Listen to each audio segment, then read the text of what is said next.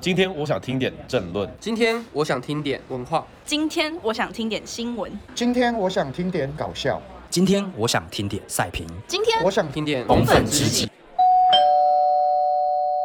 不好意思啊，呃，请问你们这边是不是有人点了八颗冷冻水饺？各位听众，大家好，我是冯光月，欢迎收听《逢粉知己之爱到最高潮》。这个爱啊，是障碍的爱了啊，不是爱心的爱。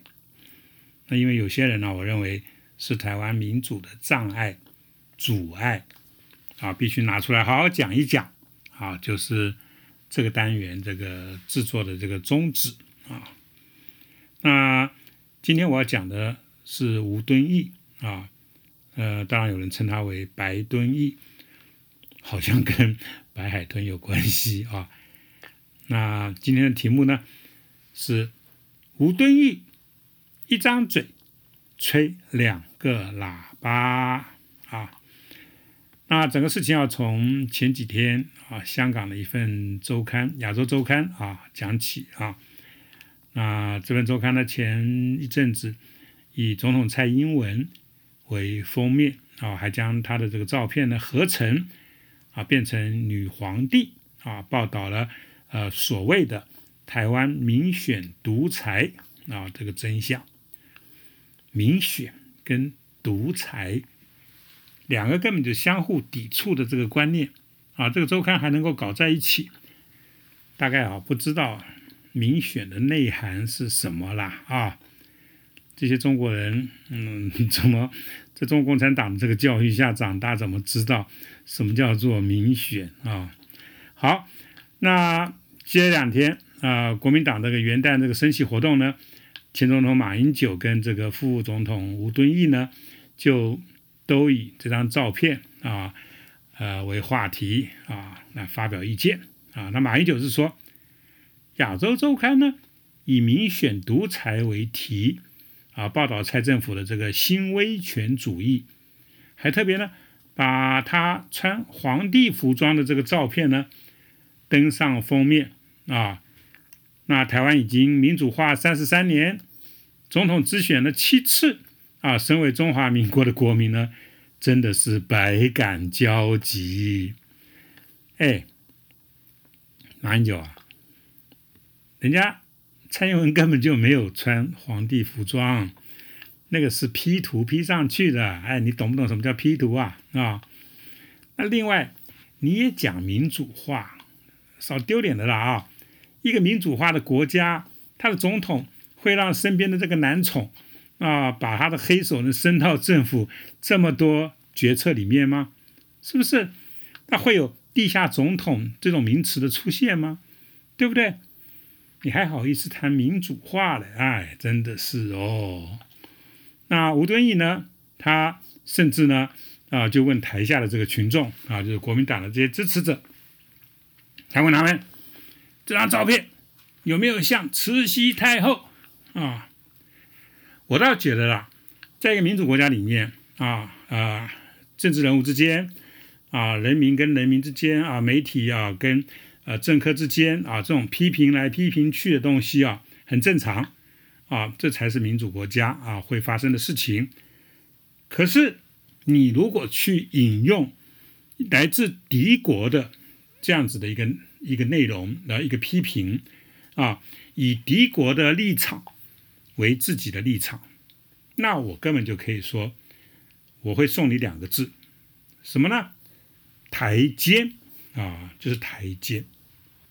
好，亚洲周刊，我们听那么多，它到底是什么刊物呢？啊，那为了那个不要有印象式这个批评呢，这个贴标签的这个嫌疑呢，啊，我在网络上面我看到一篇东西，其实写的还不错。那它是一个整理，啊，是一位绿营的政治人物，啊，叫黄世卓，啊，他就。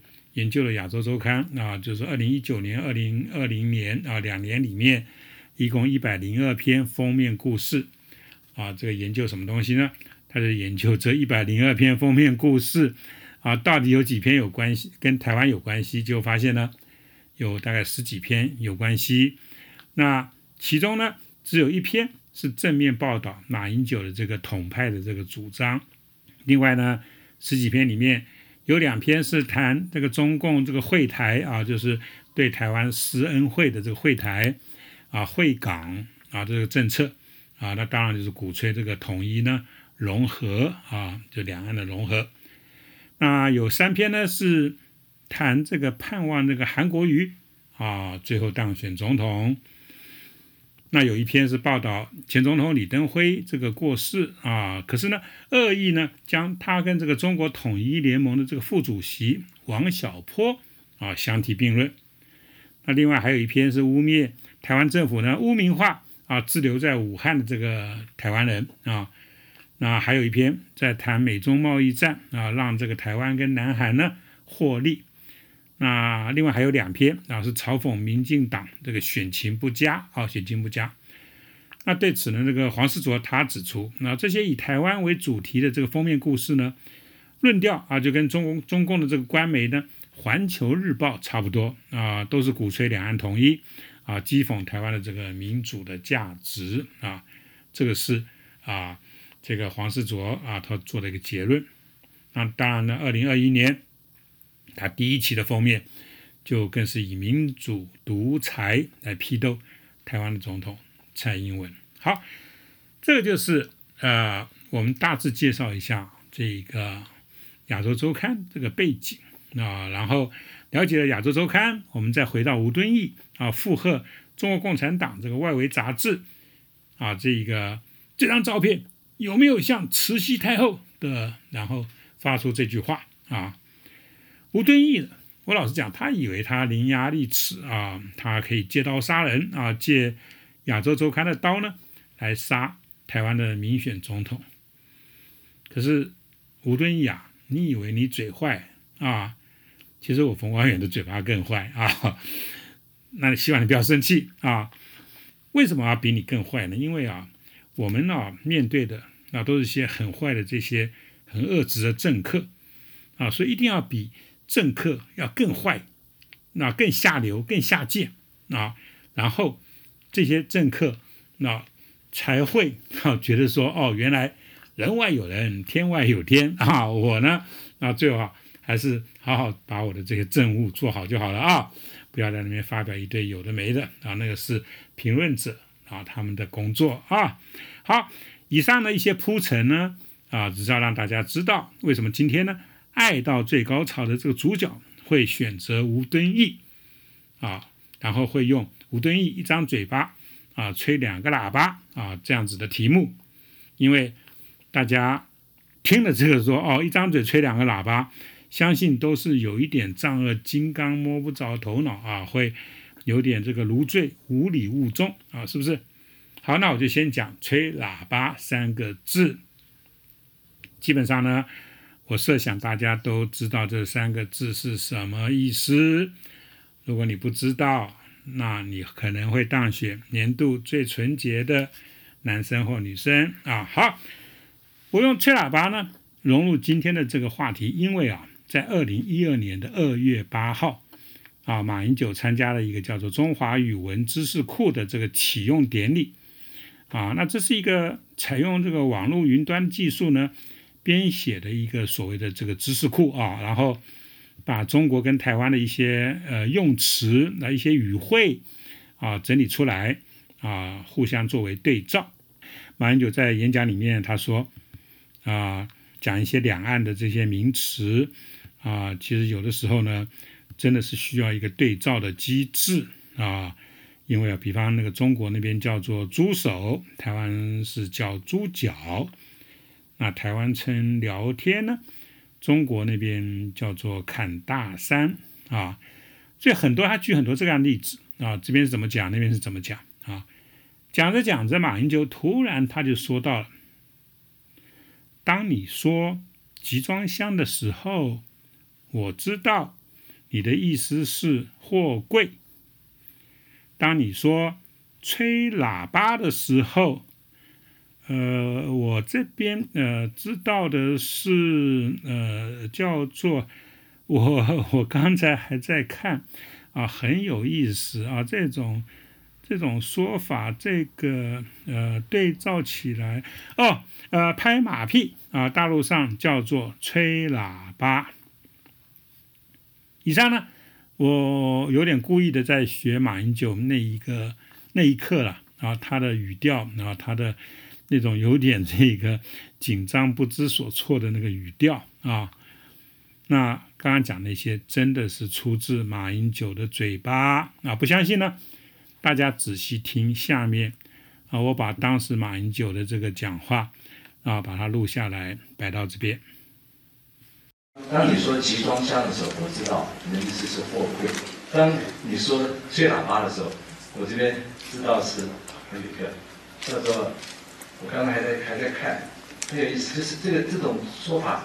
这个对照起来啊，拍马屁，大陆上叫做吹喇叭。好，这个大家相信了吧？啊，这的确是马英九讲的话，对不对啊？因为马英九的这个莫名其妙的这个发言啊，实在是太匪夷所思啊，所以后来呢反响倒是挺大的啊，不但台湾。连中国的反应呢都很热烈啊！那为什么热烈呢？啊，不要忘了，这是一个两岸利用云端技术啊编辑出来的这个知识库啊。既然是利用云端技术，那记者会呢，当然也是利用云端技术传递喽，对不对？那这边讲什么，那边马上就应该可以收到讯息。所以呢，马英九的吹喇叭啊这样子的讲法呢，中国人当然不可能没有收到。啊，他们一定会觉得哇，台湾的马英九竟然哇这么开放啊，在台上就开始讲吹喇叭了啊。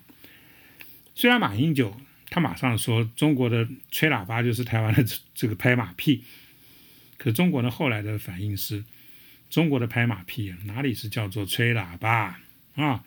吹喇叭就是吹喇叭嘛，是不是？在中国跟在台湾。都是一个意思嘛，就是口交的意思嘛，对不对？口交大家知道吧，对不对？哦，不是口香糖哦，我不是在讲口香糖哦，啊，所以我说这马英九啊，人家说日有所思，夜有所梦，他呢，他呢就是脑袋里在想什么呢？白日梦的时候，这个梦话全部都出来了啊，也因为这是马英九自己发明的一个关于。啊，吹喇叭的新解释啊，就是拍马屁啊。从此呢，就有人故意呢，用“吹喇叭”这三个字呢，来取代“拍马屁”这三个字啊。而且呢，让马英九这批人呢，一点办法都没有啊。因为这是马英九的发明啊，对不对？怎么敢自己打耳光呢？自打自己的耳光呢？是不是？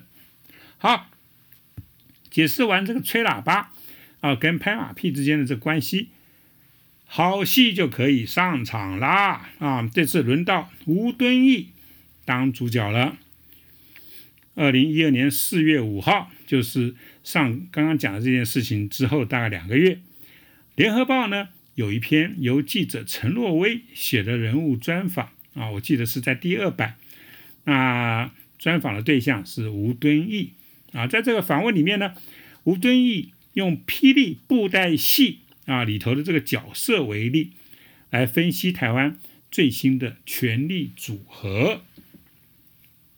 吴敦义呢，他把马英九比成素还真啊，那他是啊这么形容马英九的啊。吴敦义说，素还真是领袖，他半神半圣也半仙，允文允武，又是贤者有谋略。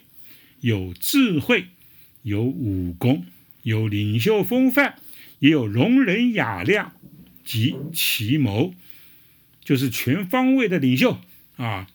然后呢，吴敦义又把马英九身边这个头号男宠呢金溥聪比成一页书啊。吴敦义他说，所有武功他最强，他是出生入死之后又靠着智取突破啊。